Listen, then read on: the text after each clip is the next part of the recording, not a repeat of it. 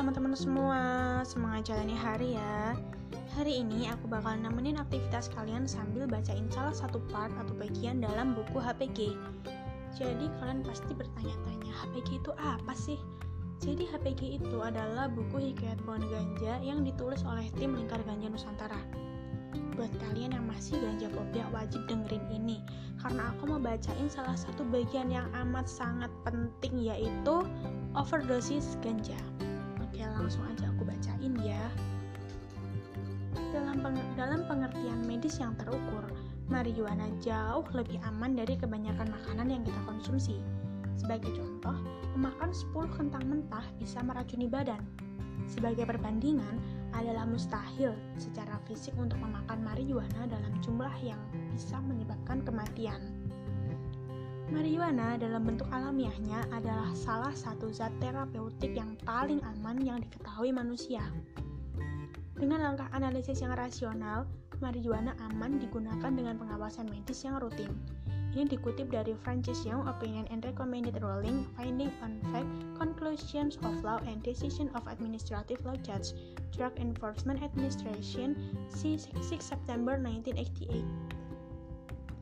Dosis obat-obatan biasanya menggunakan ukuran LD50 atau lethal dose 5T oleh lembaga yang mengawasi dan mengesahkan peredarannya LD50 adalah ukuran yang menunjukkan berapa banyak dosis obat-obatan tersebut dapat menyebabkan kematian terhadap 50% dari hewan percobaan. Sejumlah ilmuwan berusaha menentukan ukuran LD50 dari ganja sebanyak 3000 mg per kilogram ekstrak atau konsentrat.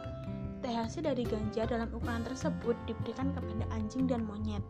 Jumlah ini setara dengan konsumsi 20 kg ganja oleh manusia yang memiliki berat badan 70 kg. Dalam percobaan kedua, seekor monyet disuntik 92 mg per kilogram konsentrat THC. Jumlah ini setara dengan manusia seberat 70 kg yang menghisap habis 1,2 kg ganja dalam satu waktu. Hasilnya, monyet dan anjing dari kedua percobaan tersebut tidak mati, dan bahkan tidak mengalami kerusakan organ. Ini dikutip dari Philip et al. 1971. Sampai saat ini, ukuran LD50 diberikan ilmuwan kepada ganja adalah sekitar 1 banding 40 ribu. Angka yang masih diragukan karena para ilmuwan belum yakin apakah 40 ribu kali dosis ganja yang dikonsumsi oleh manusia dalam satu waktu mungkin menyebabkan kematian. Sebab sampai saat ini selama catatan 12.000 tahun pergaulan manusia dengan ganja belum ada satupun catatan yang menyebutkan kematian akibat overdosis ganja. Sebagai perbandingan, nikotin yang tidak pernah dilarang penggunaannya oleh pemerintah atas nama kesehatan manusia memiliki ukuran dosis mematikan. LD50 sebesar 1 banding 50 gram garam dapur 1 banding 3000 aspirin 1 banding 20, valium 1 banding 10, dan vitamin C 1 banding 11.900. Fakta-fakta ini seharusnya dikaji oleh BNN yang rajin membagi-bagikan poster bergambar daun ganja dan tengkorak.